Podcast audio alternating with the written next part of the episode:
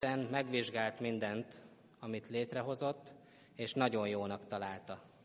Majd leszállt az este, azután felvíratta reggel, ez volt a hatodik nap. Lapozzunk egyet. Sokan mondják azt ugye a házasságról, hogy az egy darab papír. Ez egy házasság levél, egy házasság anyakönyvi kivonat, vagy házassági, nem tudom pontosan, hogy mondják. Aztán van egy másik papír is, amit szoktunk néha látni. A pénz is egy darab papír, és aztán mégis milyen sokat dolgozunk érte, ugye?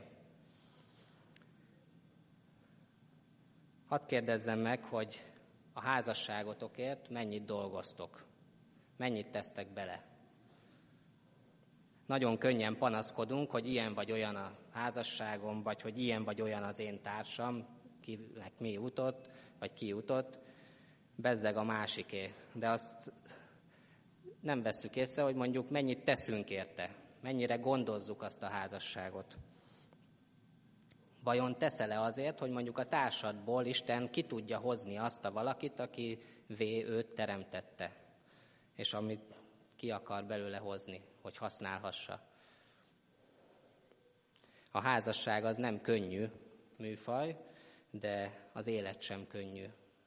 És Max messziről úgy látszik mondjuk, hogy a Dávid élete az nagyon könnyű, vagy a nem tudom, kit mondjak, a Robi élete milyen könnyű, de ha közelről közel kerülünk egymáshoz, akkor láthatjuk azt, hogy, hogy nem olyan könnyű az életünk, és, és mindannyian küzdünk, és megyünk előre.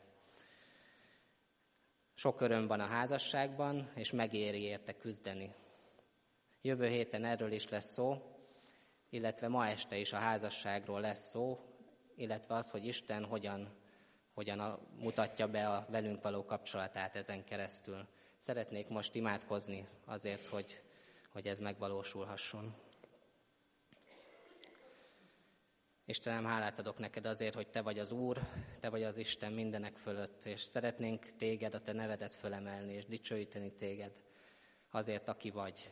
Azért, hogy Te életet adtál nekünk, hogy, hogy velünk vagy a nehézségekben, hogy velünk vagy az örömökben, szeretnénk belét kapaszkodni, és szeretnénk most a mai nap is téged meghallani, a te üzenetedet, hogy mi a te mondani valód az életünkre vonatkozóan, egyesen, egyenként mindannyiunknak. Szeretnénk téged dicsőíteni az énekekben is, és magasztalni téged. Amen. Nagyon röviden szeretném elmondani a hirdetéseinket. A célunk az, hogy Jézusra mutassunk, és őt emeljük föl az életünkkel és a gyülekezetünkkel. Nem sorolnám nagyon föl részletesen a hirdetéseket, minden benne van a programfüzetbe, illetve amit kaptatok e-mail levelező listán, kérlek azt nézzétek át alaposan. Jó, ha aki még nincsen rajta a levlistán, az, az Ricsinél tud feliratkozni erre.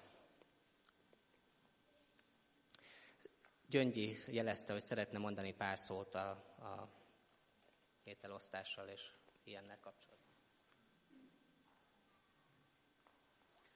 Üdvözlöm a gyülekezetet. Jelen esetben avval kapcsolatban állok ki a gyülekezet elé, hogy segítséget kérjek. A feladatok egy kicsit úgy rendeződtek a hónap végére, legalábbis nálam, és ütközik a, az étel főzés a ruha válogatás, illetve osztással ebben a hónapban.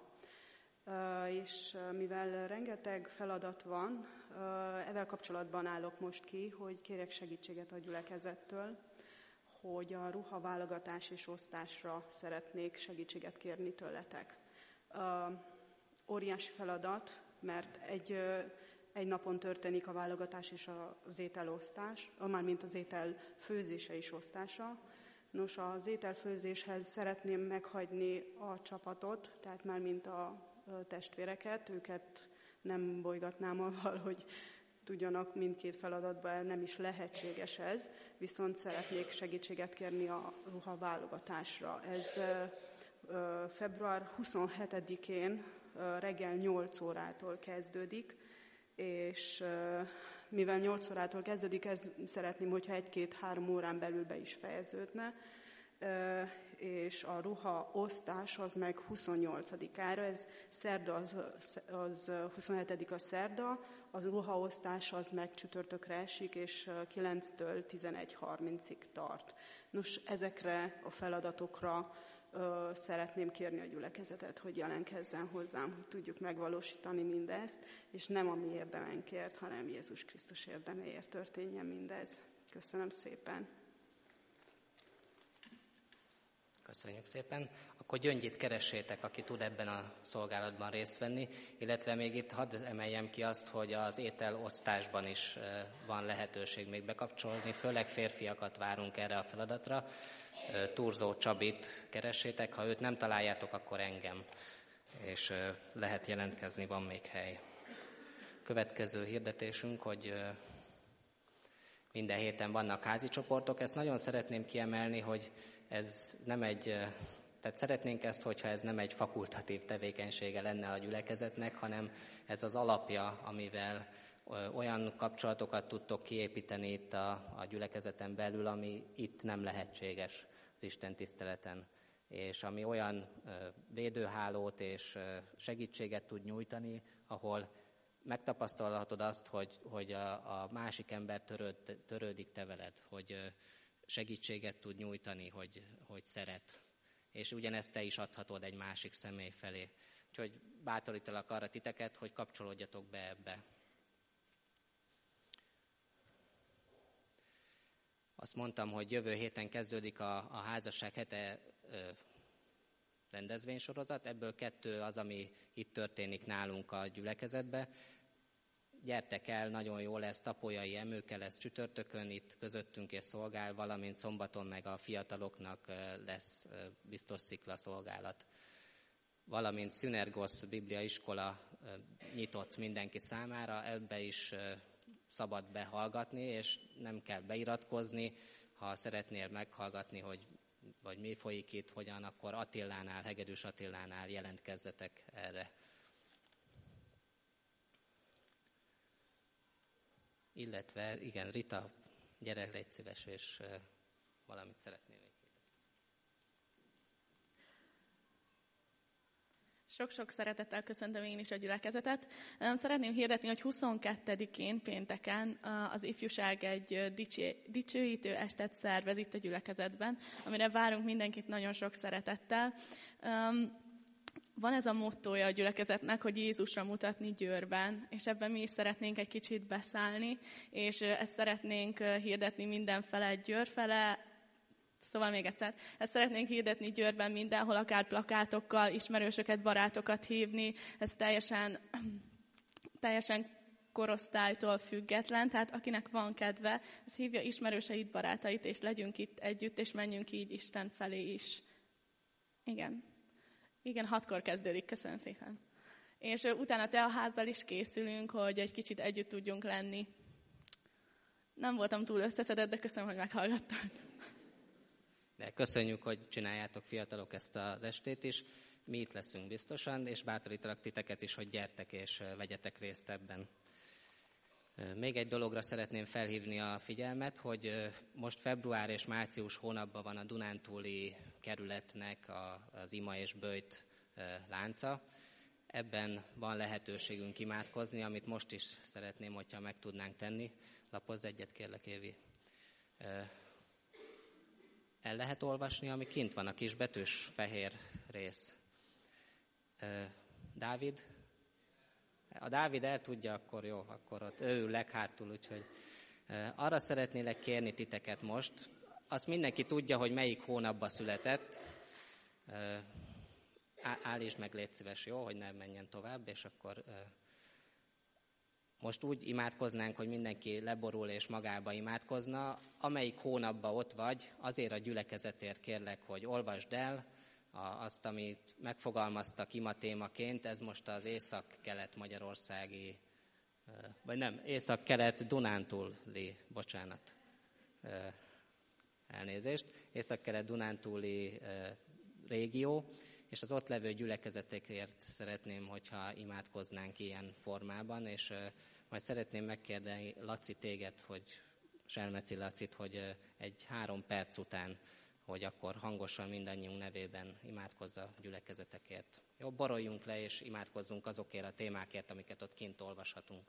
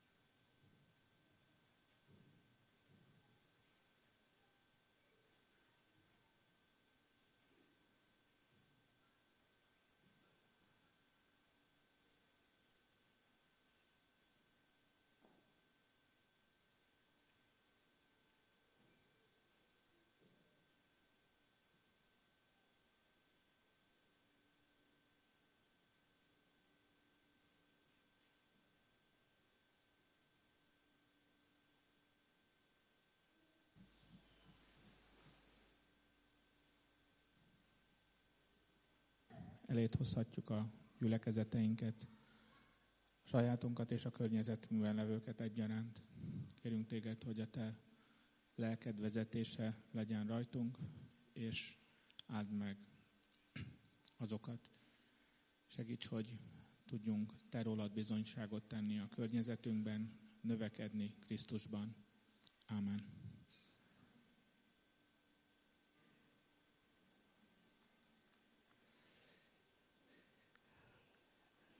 Most énekekkel fogjuk Isten dicsérni. Arra bátorítalak titeket, hogy felszabadultan tegyétek ezt. Nincsenek kötelező formák, nincsenek kötelező, nem kötelező felállni sem, vagy leülve dicsőíteni Istent. Az ő, arra azt próbáljátok meg velem együtt, mert nekem is kihívás ez is, hogy, hogy őszintén Isten felé, és ő neki énekelni. Nem a szomszédomnak, nem az előttem ülőnek, hanem ő neki. Ha teheted, áll, felálljatok fel, és úgy dicsőítsük együtt Istent az énekesek vezetésével.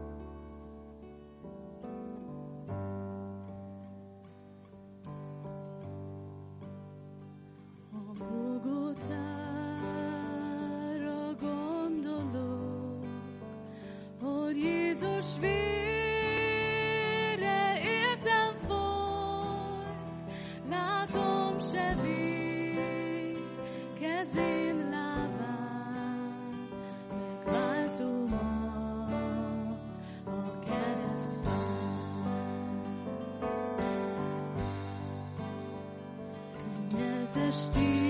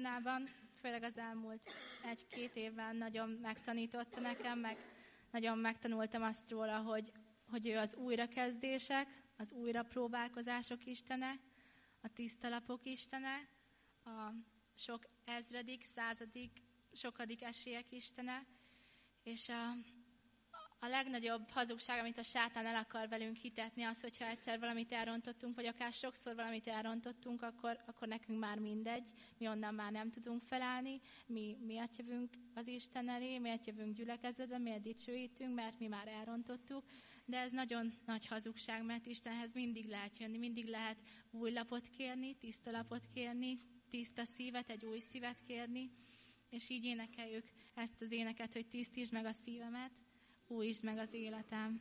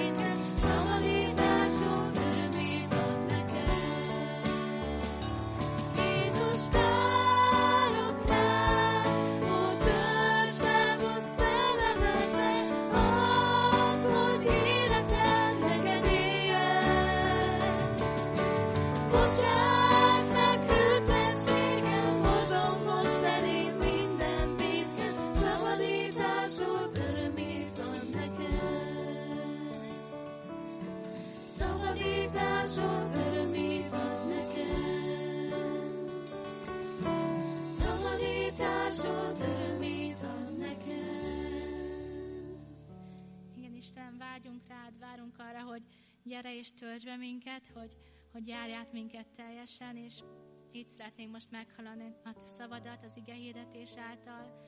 Kérlek ad, hogy megnyissuk a mi szívünket előtted, és letegyünk minden olyan dolgot, ami, ami nem ide való. Köszönöm, hogy te jössz, és te, te itt leszel velünk. Amen.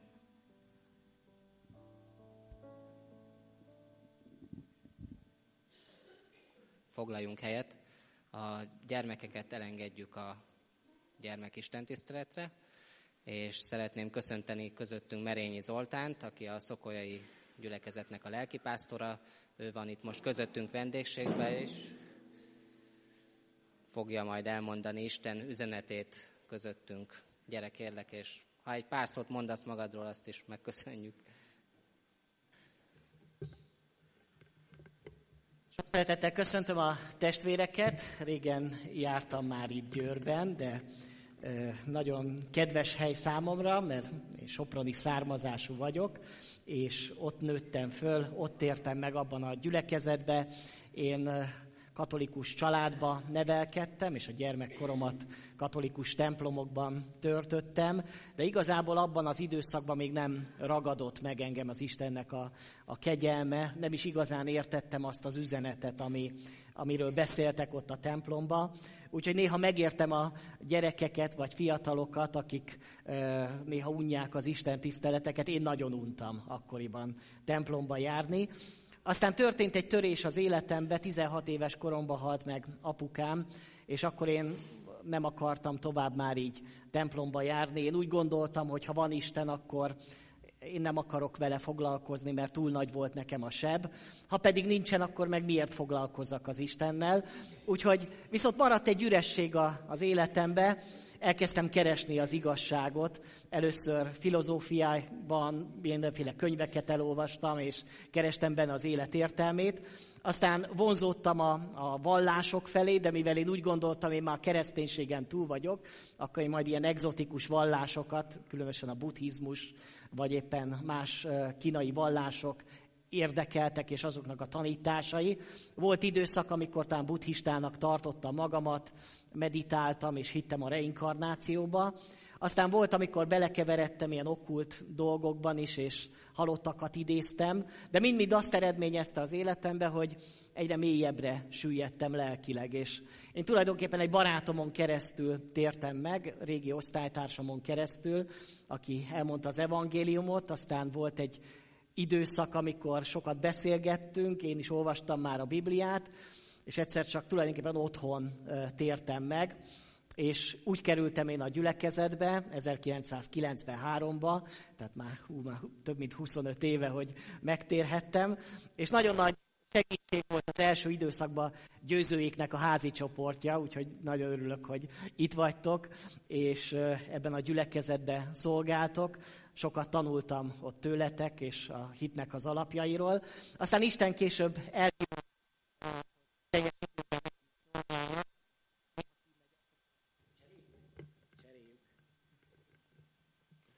meg engem is nagyon zavar inkább itt, ahogyan itt a...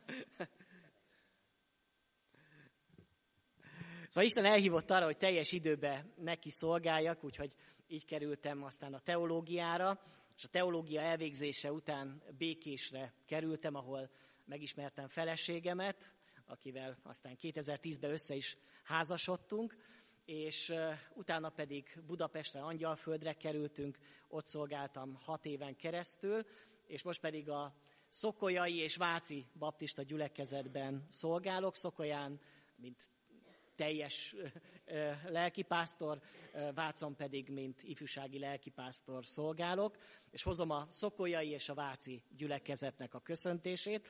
Éppen fiataljaink múlt héten vagy két hete volt ifjúsági konferencia, és nagy örömmel jöttek haza, hogy milyen jó volt nekik Győrbe, és mondtam, hogy jövök testvérekhez Győrbe, ú, nagyon irigykedtek, hogy milyen nagy élmény volt számukra így Győrbe lenni, úgyhogy ha megengeditek, akkor viszem majd a köszöntést vissza Szokolyára és Vácra. Talán ennyit magamról, vannak ismerős arcok itt a teremben, akiket régről ismerek, mert régen ide jártatok a gyülekezetbe, viszont nagyon örülök annak, hogy sok új embert látok ebben a gyülekezetbe, akik nem olyan régen csatlakoztatok, és megtaláltátok a helyeteket és otthonotokat. Én azt gondolom, hogy egy nagyon jó gyülekezet. Nagyon örültem a zenéknek, a dicsőítésnek. Én még így szívesen énekeltem volna még mondjuk néhány éneket, és azt gondolom, hogy talán többen is így vagyunk ezzel. Amit hoztam ma estére vagy délutára a testvéreknek, ez is olyan furcsa, hogy délután van itt Isten tisztelet, szerintem egyedülálló az országban, hogy délután Isten tiszteletet. Persze van olyan, hogy délután is, de akkor délelőtt is tartanak. Így furcsa, hogy csak délután a testvérek így jönnek össze. Szóval a délutára, amit hoztam a testvéreknek, az egy, egyetlen egy ige vers lesz majd, és az alapján szeretnék beszélni a keresztény házasságról.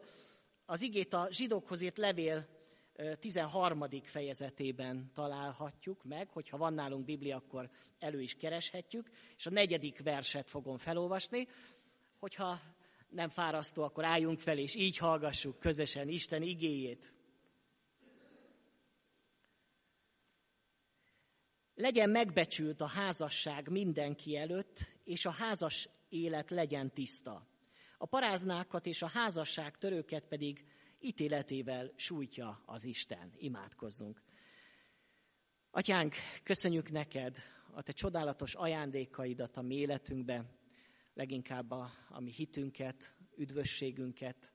Jézus, téged köszönünk, te vagy a legnagyobb kincs az életünkbe, de köszönjük neked, hogy ezen túl is ajándékoztál dolgokat, így a családot, a házasságot. Szeretnénk Istenünk ezt is meglátni, hogy mennyire értékes, és hogyan tudjuk mi is értékelni a mi személyes életünkbe.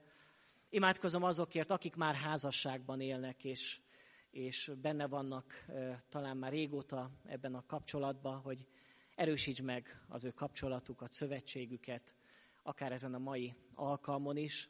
De imádkozom azokért a fiatalokért, keresőkért, akik még keresik a társukat, áld meg őket is, adj nekik is üzenetet ezen a mai estén, és azokért is könyörgök Istenem, akik már talán túl vannak így a házasságon, és özvegyen maradtak. Kérlek Istenem, hogy az ő szívüket is érints meg ezen az estén. Legyél közöttünk. Amen. Foglaljon helyet a gyülekezet.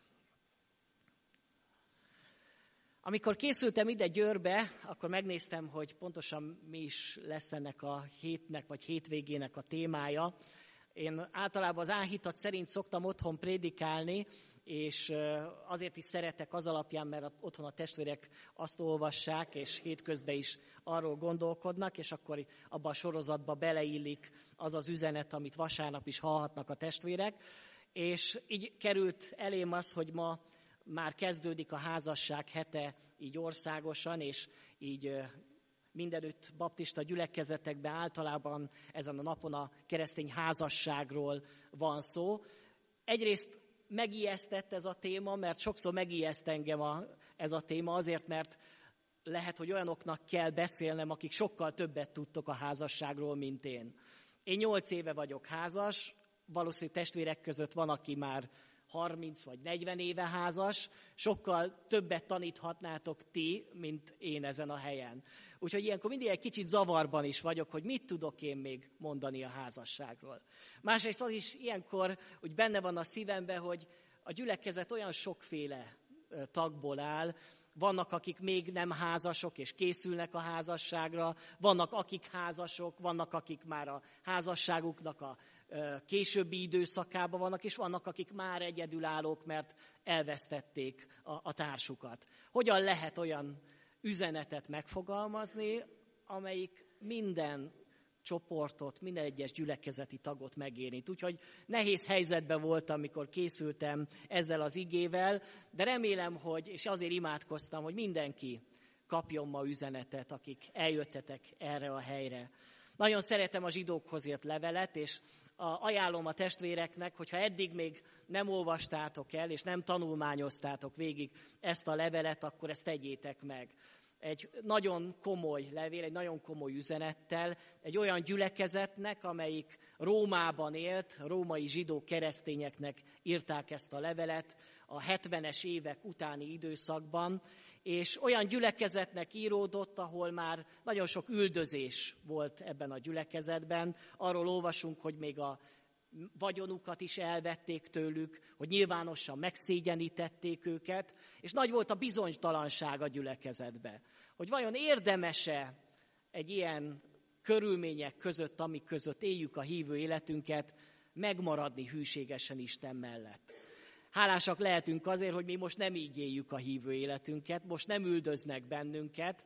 Nem tudom, hogy ez még tíz év múlva, vagy húsz év múlva is így lesz-e még Európában vagy Magyarországon. Most egy ilyen kegyelmi időszakban élhetünk, amikor békességünk van, és békességesen hirdethetjük az evangéliumot. Viszont a mi életünkben is óriási kihívás az, amiről a zsidókhoz itt levél beszél, hogy elsodródjunk. Azt mondja a második fejezetben ez a levél, hogy vigyázzunk, figyeljünk a hallottakra, mármint az Isten igéjére, a tanításra, azért, hogy valamiképpen el ne sodródjunk.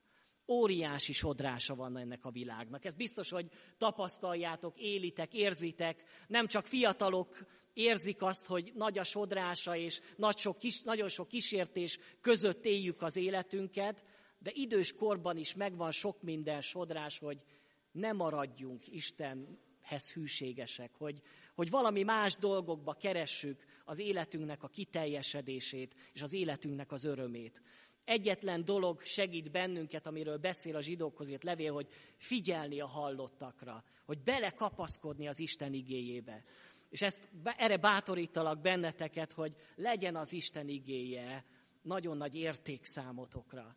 És ne csak vasárnap vegyétek elő az igét, amikor imaházba jöttök, vagy éppen házi csoportba hétköznap, amikor mentek, hanem minden egyes napon ott legyen a ti életetekben az Istennek az igéje.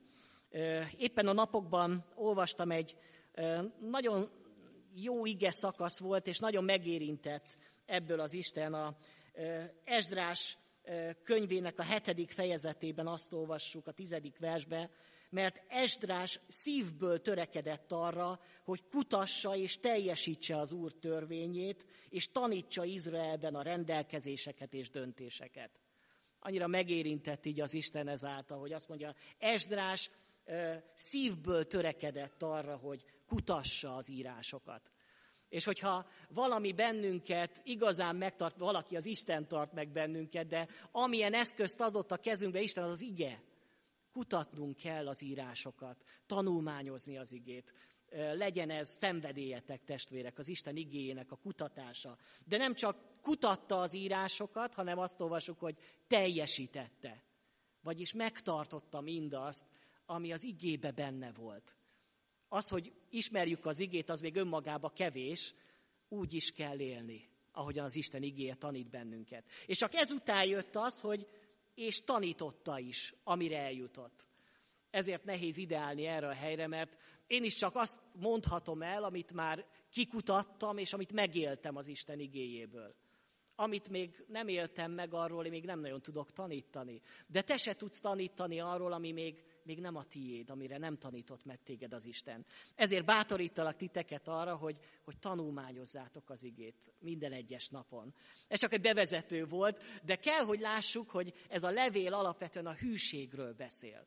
Arról, hogy nekünk nagyon fontos belekapaszkodnunk az Istenbe, és hűségesen kitartani mellette egész életen át. Én emlékszem arra, hogy amikor megtértem, nagyon sok misszionáriusnak az életét olvastam. Én nagyon inspiráltak azok a történetek, és különösen azok, akik mártírhalált haltak. Valami miatt ilyen furcsa vonzódásom volt akkoriban a mártírok felé. Most is nagyon tisztelem azokat, akik az életüket adják Krisztusért. És emlékszem, hogy voltak beszélgetéseim a egyik barátommal, és mondtam, hogy hú, én úgy szeretnék meghalni Krisztusért. és akkor mondta nekem, hogy lehet, hogy sokkal nehezebb egy egész életen át hűséges lenni Istenhez, mint hogy most, amikor tényleg ott van a szívedben az Isten iránti szeretet, az életedet ad Jézusért. És azóta valóban megtapasztaltam, hogy sokkal nehezebb egy egész életen át folyamatosan hűségesnek maradni Istenhez. És talán ti is élitek ezt, és tapasztaljátok ezt, mert, mert az ördög soha nem fogja abba hagyni a kísértést, és mindig az az akarata és szándéka, hogy letérítsen bennünket arról az útról, amire az Isten elhívott bennünket, hogy ne érjünk célba. Nagyon fontos az életünkben az, amikor megtértünk, amikor bemerítkeztünk. De az nem a végcél, az a kezdet. A végcél majd akkor lesz, amikor amikor vége az életemnek, és hűséges maradtam Istenhez, és majd az én atyám fog fogadni odaállt, és azt mondja, hogy én itt vagy, én fiam, hazajöttél. Az majd a vége, az lesz a cél. De egészen addig nekem harcolnom kell, nekem küzdenem kell, nekem munkálkodnom kell azon, hogy kitartsak az Isten mellett, és hogy betöltsem a küldetésemet. És hogy hogy kapcsolódik mindez a házasságnak a témájához, azt gondolom, hogy nagyon szorosan összekapcsolódik. Nem véletlenül beszél a zsidókhoz itt levél aztán a házasságról, mert a házasságban ugyanúgy megtanuljuk azt, amit az Istennel való kapcsolatunkban, hogy hűségesnek maradni egy egész életen át. Ma azt gondolom, hogy ez nem annyira divat. Nagyon sok ember, különösen a világban azt gondolják, hogy kipróbálom ezt a kapcsolatot, ha működik, akkor majd komolyabb lesz, ha nem működik, majd esetleg kipróbálom valaki mással, de nem sokan gondolkodnak úgy, hogy egyetlen ember mellett elkötelezem az életemet egész végig, amíg a halál el nem választ. De a Biblia erre tanít bennünket, és ezért fontos, hogy lássuk a párhuzamot, amit az Isten igéje végig tanít a, a házasságról és az Istennel való kapcsolatunkban. Ez, ennek óriási párhuzama van a Bibliában. Ahogyan Pálapostól is arról tanít, hogy elhagyja a férfi apját és anyját, és ragaszkodik az ő feleségéhez, és ketten lesznek egy testé, eddig ismerjük az igét, ugye Mózes első könyvébe, a Teremtés könyvébe, és utána jön egy csavaj, azt, azt mondja Pálapostól, én a Krisztusról beszélek és az egyházról. Nem is a férjről és nem is a feleségről. Vagyis a házasságban valahol a Krisztussal való kapcsolatunk rajzolódik ki. Valami hasonló történik. És már az Ószövetségben is látunk ennek példáját, erről még egy picit majd a későbbiekben szeretnék beszélni. Tehát ahogyan az Istennel való kapcsolatomban, vagy kapcsolatunkban rendkívüli érték és fontosság az, hogy hűségesnek lenni, kitartani, nem csak akkor hűségesnek lenni és kitartani az Isten mellett, amikor én úgy érzem, mert a mai világban mi gyakran úgy működünk, hogy az érzelmeink dominálnak. Ugye, hogyha sokszor kellett lelki gondoznám, már különösen fiatalokat, hogy most nem érzem, hogy szeret az Isten. Nem tudom, voltatok már így? Most nem érzem. Hú, hát most nem szeret az Isten. És mondtam neki, hát nem mindig kell azt érezni, de mi van írva a Bibliába? Hát az Isten szeretet az változhatatlan. Ugyanúgy szeret, mint amikor éppen érezted azt a szeretetet. Nem az érzelmeink talán a legfontosabbak, hanem a tények. Azok a tények, amiket az Isten igéje kijelent, amikbe belekapaszkodunk. Akkor is, amikor nagyon közel érezzük magunkat az Istenhez, és akkor is, amikor úgy érezzük, hogy elrejti az ő arcát előlünk amikor nem értjük azt, hogy éppen miképpen cselekszik. És ugyanígy a házasságban is, persze nagyon fontos, hogy legyenek érzések, és legyen nagy lángoló szerelem, de be kell vallanunk, hogy ez nem minden pillanatban van így.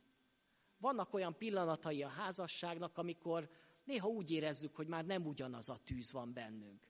Olyankor mi a döntés? Az, hogy hát most már nincs, nincs bennem szerelem. Éppen az elmúlt héten is beszélgettem egy házaspárral, ahol a feleség azt mondta, hát én most már nem tudom szeretni a férjemet. Most, most valahogy eltűnt a szerelem. És akkor kérdeztem, és akkor most mi a, mi a következő lépés? Hát, hogy nem, nem biztos, hogy vele akarok maradni.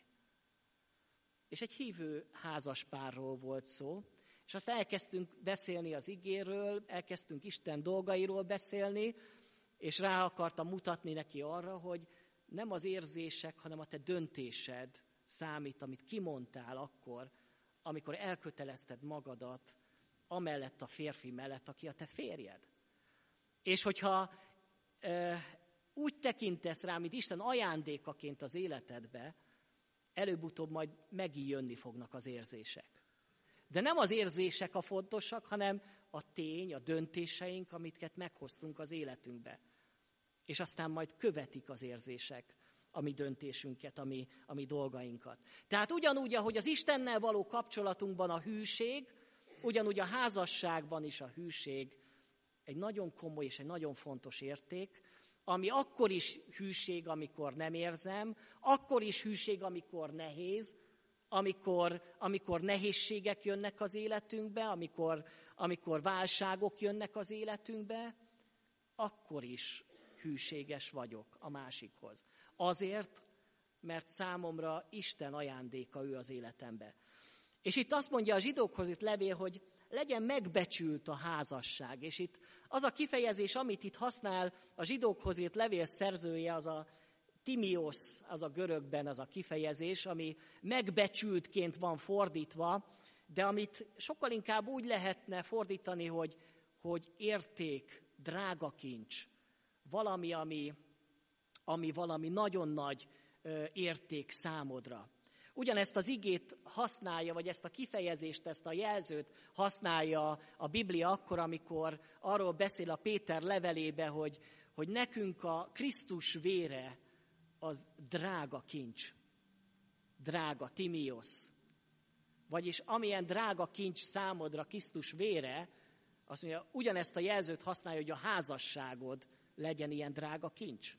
Vagy a jelenések könyvében, a 21. fejezetében, ugye ez már a vége a, a, a Bibliának, azt mondja a 11. versben, hogy benne volt az Isten dicsősége, mármint a új Jeruzsálem, ami az égből szállt alá, ragyogása hasonló volt a legdrágább kőhöz. És itt a legdrágább kő, itt megint ugyanaz a jelző, Timios, nagyon drága, a legdrágább.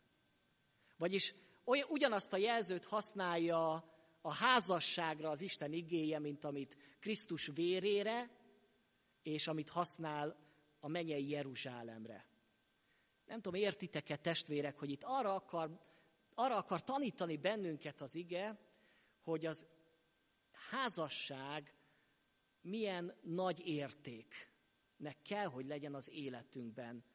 És így tekintsünk a saját házasságunkra, és így tekintsünk mások házasságára. Már akkor, amikor benne vagyok, és még akkor, amikor még csak készülök a házasságra, akkor is lehet a házasságra úgy tekinteni, mint, mint drága kincsre. És ezt a drága kincset kutatom. És ez a drága kincs, ez nem magától jön. Ezt nem lehet megvásárolni. Mint ahogyan a Isten kegyelmét se tudom megvásárolni. Lehetek én a világ leggazdagabb embere, vajon megvásárolhatom-e az Isten kegyelmét és szeretetét? Nem lehet azt megvásárolni. Azt csak ingyen kaptam, kegyelem. És ugyanígy ez a drága ajándék, ami a házasság, ez is csak ajándék az életedbe, amit kaptál. És amikor házasságban néha nehéz időszakok jönnek, és szoktam így beszélgetni házas párokkal, akkor mindig azt szeretném nekik a szívükre helyezni, hogy gondoljatok vissza arra, hogy hogyan kaptátok egymást. Hogy hogyan döntöttetek arról, hogy ti most összefogtok házasodni, hogy Isten vezetése volt az az életetekbe? Hogy az volt, ami Ádámnál és Évánál, amikor Ádám meglátja Évát, hogy ő már csontomból való csont és testemből való test, és rádobbant a szíve, hogy ő az. Ő az az ajándék, akit Isten nekem személyesen adott.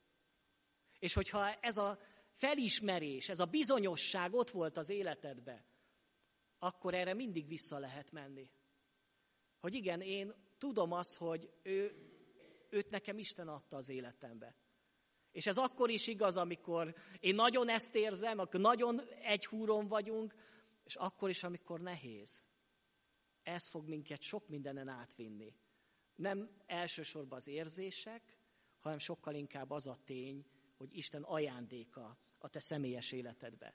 De nagyon fontos arról beszélni, hogy ma nem csak a, a hit van támadás alatt, és nem csak a hit van sodródásba, és nem csak a, a, az Isten igéje, so, igéjétől sodortatunk el ebben a világban, hanem a házasságnak a ajándéka és intézménye is válságban van. Most nem akarlak titeket statisztikákkal untatni, de hát bizonyára mindannyian látjuk és érezzük, vagy tapasztaljuk a környezetünkben, hogy mennyire óriási változások történnek abban, hogy az emberek hogyan gondolkodnak a házasságról. Hogy úgy gondolkodnak-e, hogy egyetlen lehetőség arra, hogy valakivel az életemet leérjem, az a házasság. Ma nagyon sokan ö, élettársi kapcsolatot választanak, és azt mondják, hogy valóban csak egy papír a házasság. Minek? Minek az? Hát szeretjük egymást, ö, és összeköltözünk. De már ez az elköteleződési szint sem igazán ö, sok embernek vonzó, és ma képzeljék el a testvérek, én olvastam egy statisztikát, 500 ezer ember van Magyarországon, aki úgynevezett mingli kapcsolatban él, ami azt jelenti, hogy látogató partner kapcsolat. Az azt jelenti, hogy össze se költözünk így igazából, csak amikor éppen kedvünk van, akkor, akkor együtt vagyunk, akkor, akkor együtt alszunk, de ha éppen úgy van, akkor nem. Értik a testvérek? Ma ez talán a divat, vagy a korszellem ebben a világban. Vagy hoztam ilyen nagyon furcsa példákat, Évi, hogyha kivetíti a képeket, akkor, akkor arról is fogok beszélni. Ha az első képet megmutatod, ez az asszony, akit ott látunk, az Erika Labri, aki 2007-ben úgy döntött, hogy hozzámegy feleségül az Eiffel toronyhoz.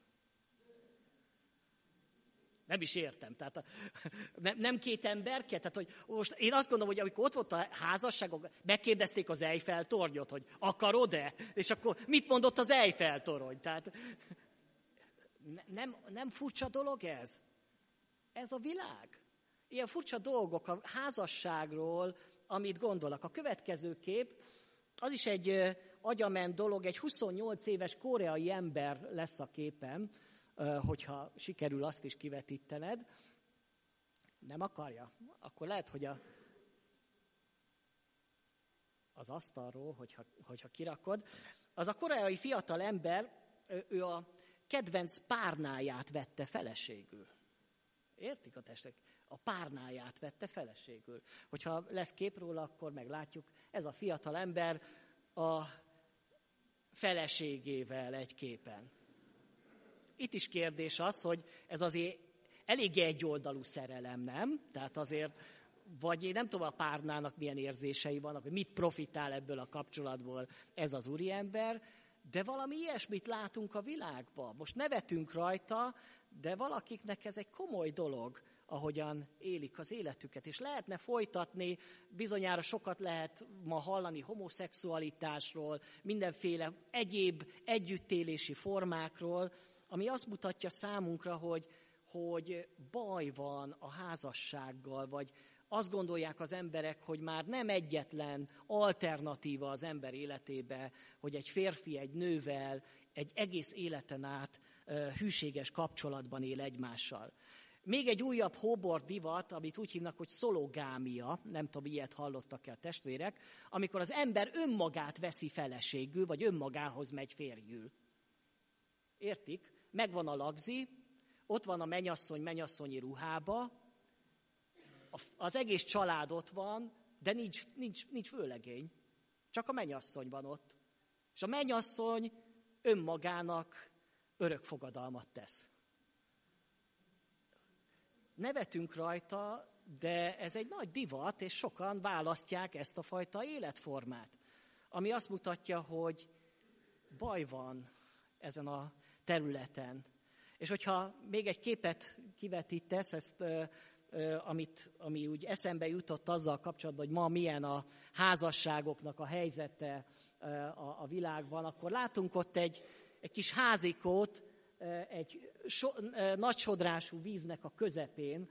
Ez valahol, talán Horvátországban van ez a kis házikó. 50 évvel ezelőtt építették, és azóta áll ott, a folyók közepén. És valahol ilyetnek érzem ma a, a házasságokat, hogy, hogy óriási a környezetünknek, a világnak a sodrása, akarná elsodorni a mi életünket, akarná elsodorni a mi házasságunkat, de valahol megállhat, mint ez az épület. És azt mondom, hogy a mai világban inkább már kezd ritka lenni az, hogy valaki boldogan tud élni egy másik emberrel egy egész életen át. Néha megkérdezik tőlem, hogy hány éve vagyok házas, mondom, hogy én még csak nyolc éve vagyok házas, és akkor már azt mondják, hogy uh, milyen sok. Pedig én még azt mondom, most, most, most, most vagyunk a házasságunk első szakaszába. És valakik meg 50 éve, 60 éve házasok. És a mai világ csodálkozik, hogy ez hogyan lehetséges. És nagyon sok fiatal már odáig jut, hogy nem hisz már a házasságba. Vannak, amikor beszélgetek fiatalokkal, és a jövőről beszélgetünk, akkor ott van bennük a félelem, mert a, mert a szüleim házassága sem volt jó. Azt is láttam, hogy a szüleim állandóan veszekedtek, és egy pokol volt az életünk. Én nem akarok így élni. Mert nem csak az a baj, hogyha valaki ilyen furcsa együttélési formákat választ, mert lehet maga a házasság is pokol, hogy megmaradunk egymás mellett, hogy hűségesek vagyunk egymáshoz, mert kitartunk egymás mellett, csak éppen szívjuk egymás vérét. Egyik gyülekezetben volt egy házaspár, azoknak a kedvenc szavuk az, hogy mikor megkérdeztem tőlük, hogy hogy vagytok, az a válasz volt, mindig szívjuk egymás vérét. Így élik az életüket, így is lehet. Nem válunk el, csak éppen nagyon boldogtalanok vagyunk. És amikor a világ ezt látja, amikor az emberek látják, akkor, akkor jön a kérdés, hogy tényleg akarok én? Hihetek még abba, hogy, hogy működik, hogy, hogy lehet boldog házasság? És azt gondolom, hogy ez az igen erre is bátorít bennünket, és erről is szól ez az ige, hogy legyen megbecsült a házasság mindenki előtt. Vagyis nem csak, hogy előttem, mert hogyha én értékként tekintek a házasságomra, és értékként tekintek az én feleségemre, akit az Isten ajándékozott nekem, az ő kegyelméből és szeretetéből, akkor vajon mit látnak, akik látják a mi életünket? Előttük is értékké válik, mindenki előtt értékké válik az a házasság, amit te élsz a férjeddel és feleségeddel? Látják-e? Éppen az elmúlt héten beszélgetem egy házaspár, azt mondja, hogy hú, ti olyan boldogok vagytok, úgy szeretnék én, hogy olyan jó lenne, a mi házasságunk is olyan lenne, mint a tiétek. Mondtam, hogy ha költöz be hozzánk, aztán lehet, hogy megváltozik a véleményed. De úgy öröm volt bennem, hogy külsőleg ezt látták, vagy látják a, a mi házasságunkon. De milyen jó és mennyire jó az, amikor kívülről látják a mi életünket, mert figyelnek bennünket. Testvérek, amikor mi szolgálni akarunk az emberek felé, mert erre hívott el minket az Isten, hogy a világ világossága legyünk, hegyen épült város legyünk, akiket látják az emberek az életünket, és dicsőítik a mennyei atyát, és megtérnek az emberek, akkor nem csak azzal teszünk mi bizonyságot, és azzal is, hogy mi hogyan beszélünk az evangéliumról, hogy mit mondjuk, hogy hogyan kell megtérni, miért halt meg Jézus, de higgyétek el, hogy prédikál az én házasságom, és prédikál a te házasságod. Legyen érték és megbecsült a házasság mindenki előtt. Mert sokan vannak, akik ebben a világban igenis vágynának házasságra. Ha tinédzserekkel beszélgettek, akkor bár nagyon bizonytalanok a házassággal kapcsolatban, éppen azért, mert nagyon sok rossz példát látnak a környezetükbe. Vagy azt is mondhatnám, hogy nincs igazán jó példa előttük. De amikor megfogalmazzák a vágyaikat, akkor arra vágynak, hogy, hogy szeretnék egy, egy olyan házasságban élni, ahol boldog lehetek. Ez a vágy megvan bennük. De honnan látnak majd példát? Honnan látják azt, hogy ez működik, ha nem a hívő emberek életébe? Hogy működik. Ha te házasságodra néznek, akkor azt mondják az emberek, hogy, hogy én is szeretnék olyan házasságot, mint a tiéd. Mi a titka? Mi a titka annak, ahogyan élitek az életeteket? Nagyon sok példát mutatnak a médiába. Hát ugye azt gondolom, hogy ez inkább torz dolgok, amiket mutatnak, hogy hogyan él egy férfi, egy nő, és akkor vannak ilyen címek, csak szex és más semmi, ugye, tehát ilyen, ilyen filmek vannak és ebből tanulnak a mai fiatalok, de látnak-e maguk előtt igazi romantikát, valódi romantikát? Az egyik legromantikusabb házasság, amit én láttam az életemben, az két több mint 90 éves idős ember volt, Szántó bácsi és Szántó néni békésen, talán 78 éves házasságukat élték meg, kimondani is sok. Nem tudom, hogy leszek egyáltalán annyi éves az életemben, megérem-e azt az élet. De ők 78 éves házasok voltak. És amikor ö, meglátogattam őket, ők annyira össze voltak nőve már, hogy már el se tudták képzelni az életüket egymás nélkül. És mindig azért imádkoztak, hogy Istenem, vigyél minket egyszerre haza. Nem akarunk mi már egymás nélkül élni. És meghalt a Szántó néni, és a Szántó bácsi 50 szál vörös rózsát vitt a sírjára. És úgy elszorult a szívem, hogy ez az igazi szerelem. 78 év házasság után. És utána talán néhány héttel a Szántó bácsi is hazament. Valami ilyen. Én valami ilyesmit látok romantikusnak. Nem az ilyen hollywoodi maszlagot, amikor összejövünk, aztán kell kóla, nem kell kóla, aztán már megyünk az ágyba. Hát ez nem romantikus, ebben semmi romantika nincsen. Abba igen, hogy egy életen át hűséges vagyok, és még mindig szeretem. És még mindig gyönyörködök benne. És ha meglátom, még mindig megdobban a szívem. És milyen öröm van a szívem, hogy ó, nekem van a legszebb feleségem. Értitek? Ez a csoda.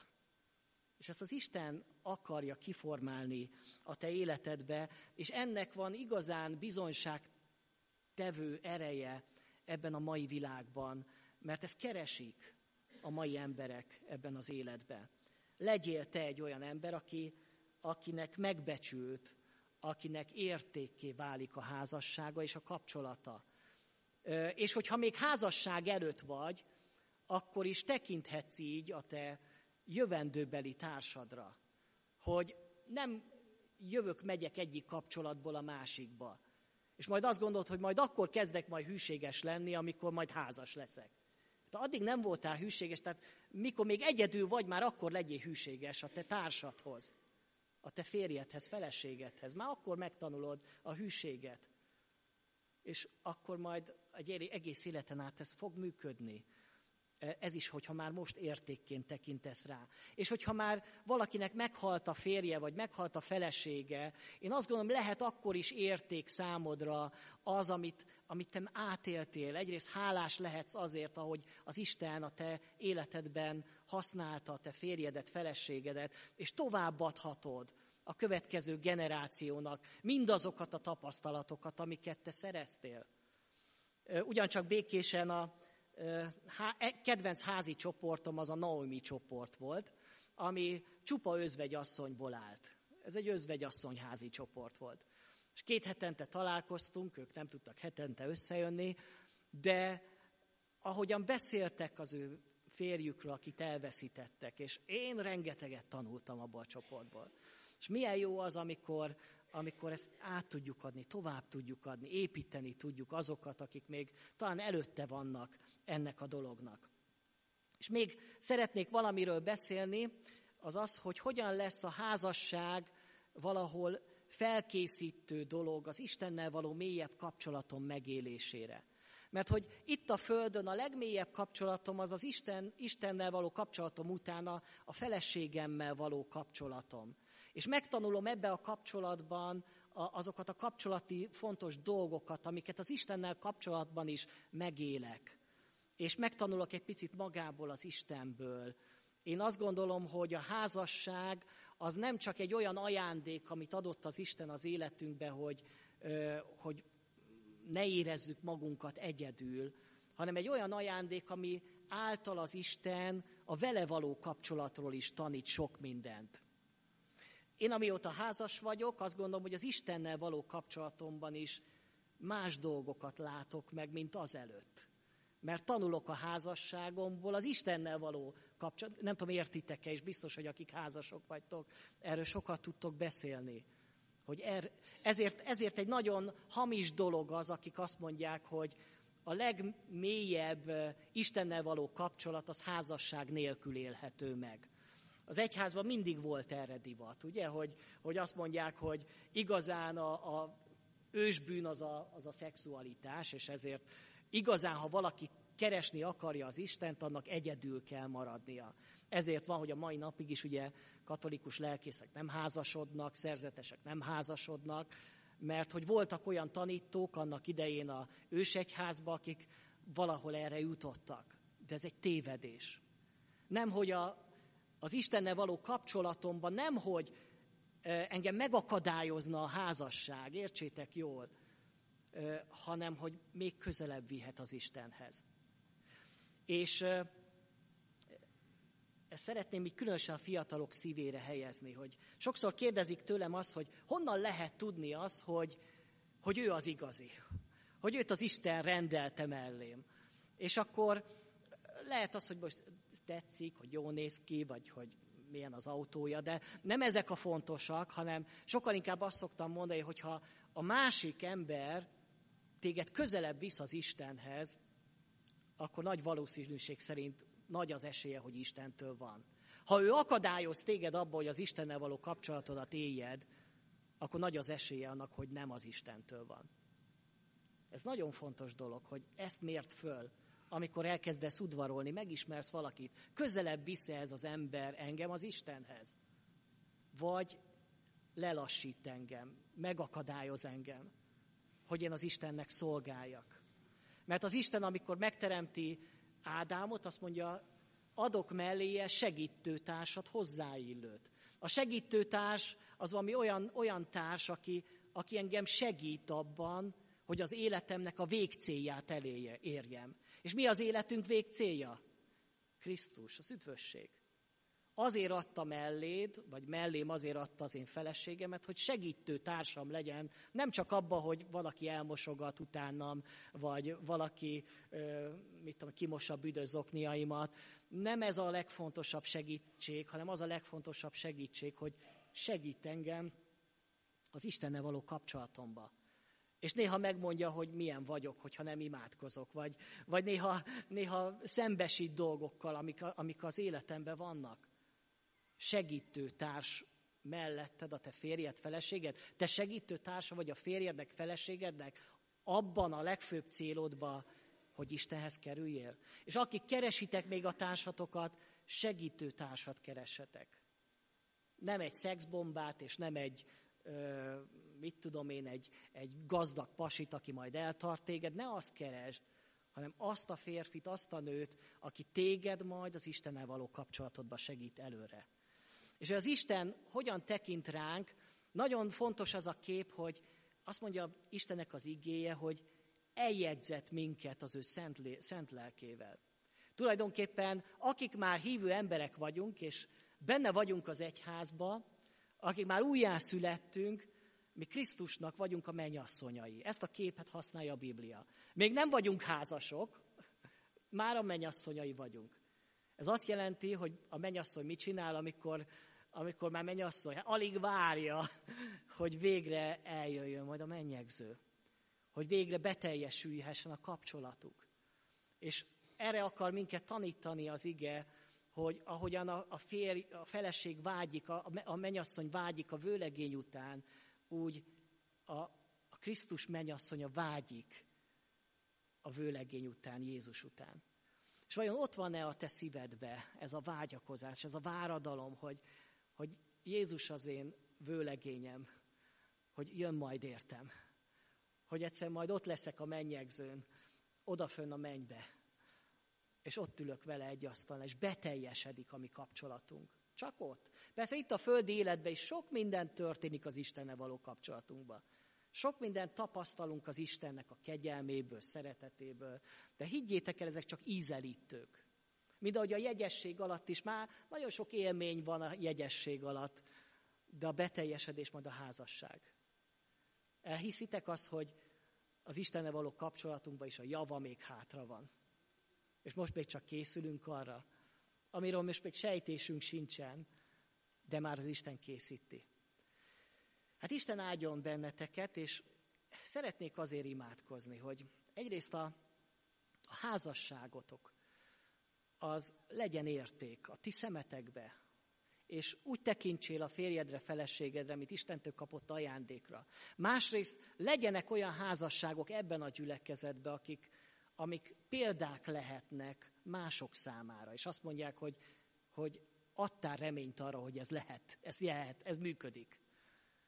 És azokért a fiatalokért imádkoznak, akik még most előtte vagytok, hogy, és hiszem, hogy már az Isten elkészítette, hogy, hogy, hogy megkapjátok, és legyetek boldogok. És másrészt pedig az Istenne való kapcsolatunkba, mint menyasszony, ez a gyülekezet készüljön a vőlegény fogadására, aki hamarosan jön.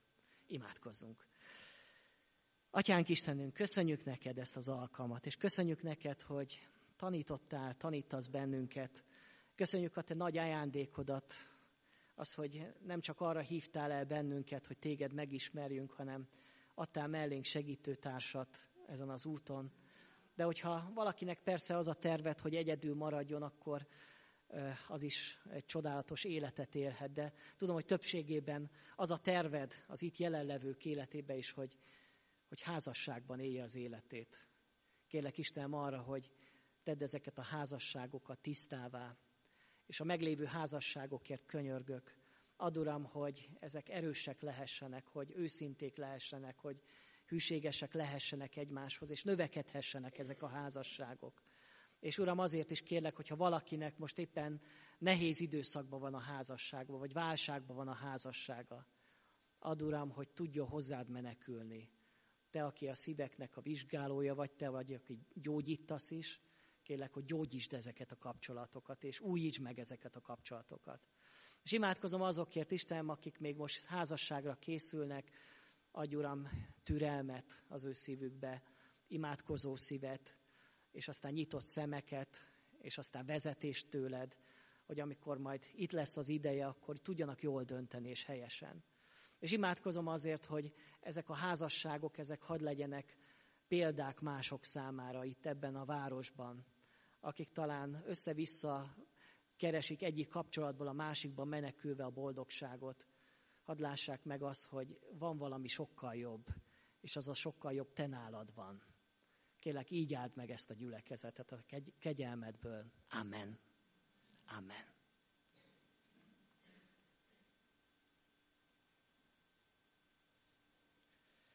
Most szeretnék lehetőséget adni arra, hogy mindannyian tudjunk válaszolni Istennek a hívására, és arra az üzenetre, ami most Zoli által adott neked esetleg Isten. Csendesedjünk el, és egy két perc csöndes imádság után szeretném megkérni majd Orosz Gábort, hogy mindannyiunk nevében imádkozzál, egy szíves.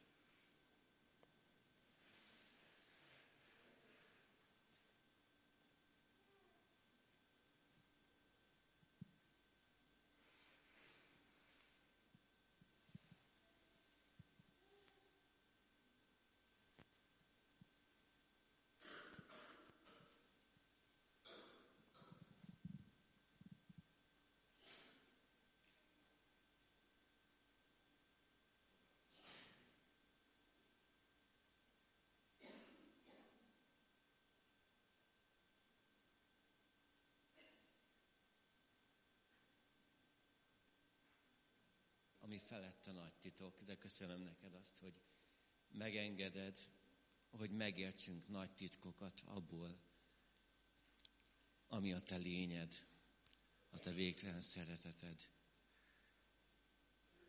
Köszönöm neked, atyám, azt, hogy amikor házasságban élünk, akkor olyan csodálatos módon kibontakozódik előttünk a te végtelen nagy kegyelmed és a te szereteted.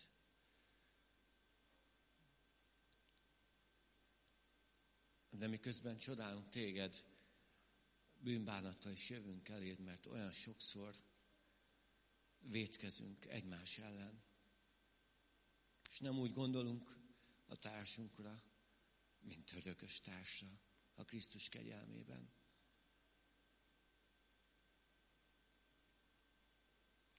Sokszor nem emeljük fel a tekintetünket te rád,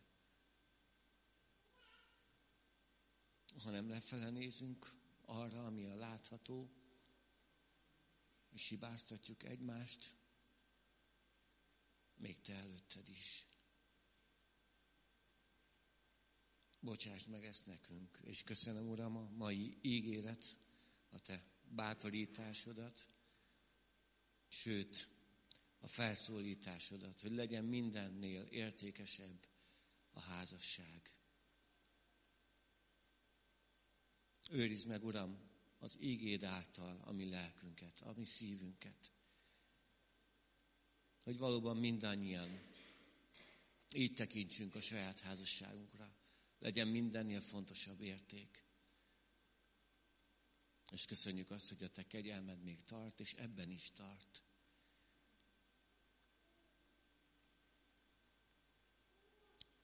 És ad, hogy ezzel, ahogy élünk, ezzel is hadd tudjunk rád mutatni, és téged bemutatni. Itt a gyülekezeten belül is, gyermekeinknek, fiataljainknak, de ezen kívül bármerre járunk, legyen hiteles a házasságunk, legyen hiteles az életünk.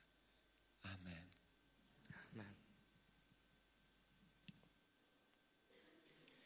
Amíg az énekesek följönnek ide a, a hangszerekhez, szeretném hirdetni nektek azt, hogy szabad tovább gondolkodni ebben a témában, és főleg most, hogy a jövő héten a, a házasság hete lesz, tegyétek el az üzenetet magatokban, és, és ne csak úgy eltegyétek, hogy jó mére, hanem, hanem tegyetek érte nap, mint nap, és annak lesz eredménye.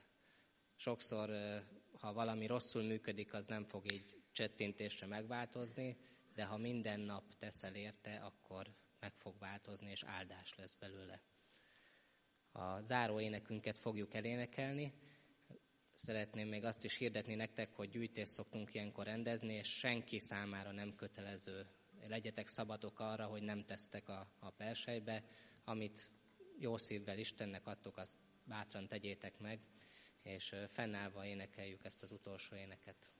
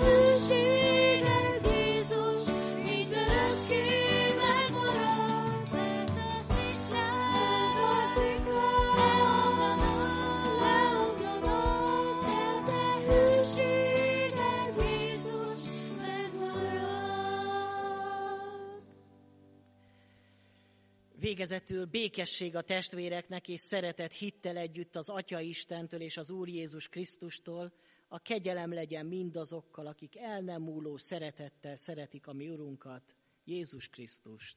Amen. Az Úr közel.